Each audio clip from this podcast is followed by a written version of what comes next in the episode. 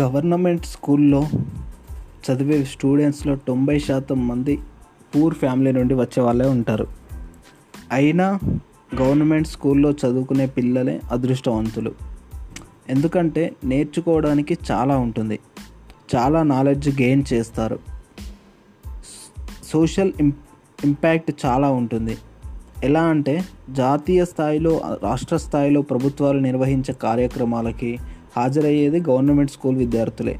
ఉదాహరణకు హెచ్ఐవి నివారణ చర్యలు దోమల నివారణ చర్యలు అంటువ్యాధుల నివారణ చర్యలు. అలాగే సుభాష్ చంద్రబోస్ భగత్ సింగ్ స్వామి వివేకానంద లాంటి మహనీయుల జయంతులు ప్రజా ఉద్యమాలు ఇలాంటి సామాజిక కార్యక్రమాల్లో ఎక్కువ పాల్గొనేది గవర్నమెంట్ స్కూల్ విద్యార్థులే. ఇలాంటి కార్యక్రమాల్లో ప్రముఖులు ఇచ్చే ప్రసంగాలు విద్యార్థుల మీద సానుకూల ప్రభావం చూపిస్తాయి.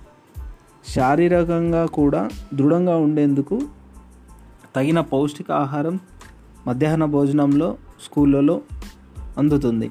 ఆటలకు కూడా గవర్నమెంట్ స్కూల్లో చాలా సమయం కేటాయిస్తారు. విశాల మైదానాలు విశాలమైన లైబ్రరీలు క్లాస్ రూమ్లు విశాలమైన బిల్డింగ్లు గవర్నమెంట్ స్కూల్లో ఉంటాయి. ఇలాంటి సౌకర్యాలు ఇతర స్కూల్లో ఉండవు. అన్నిటికంటే ముఖ్యంగా గవర్నమెంట్ స్కూల్లో టీచర్స్ యూనివర్సిటీల్లో ఉన్నత విద్య చదువుకొని మేధావులై ఉంటారు. వారి మేధస్సు ప్రతిభ విద్యార్థుల మీద మంచి సానుకూల ప్రభావం చూపిస్తుంది.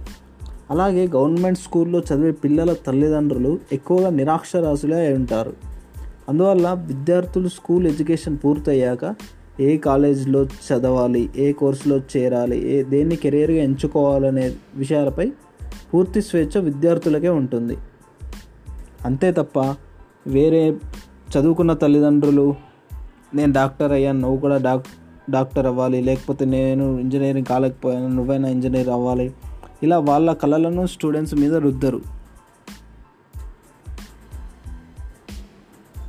ఇలాంటి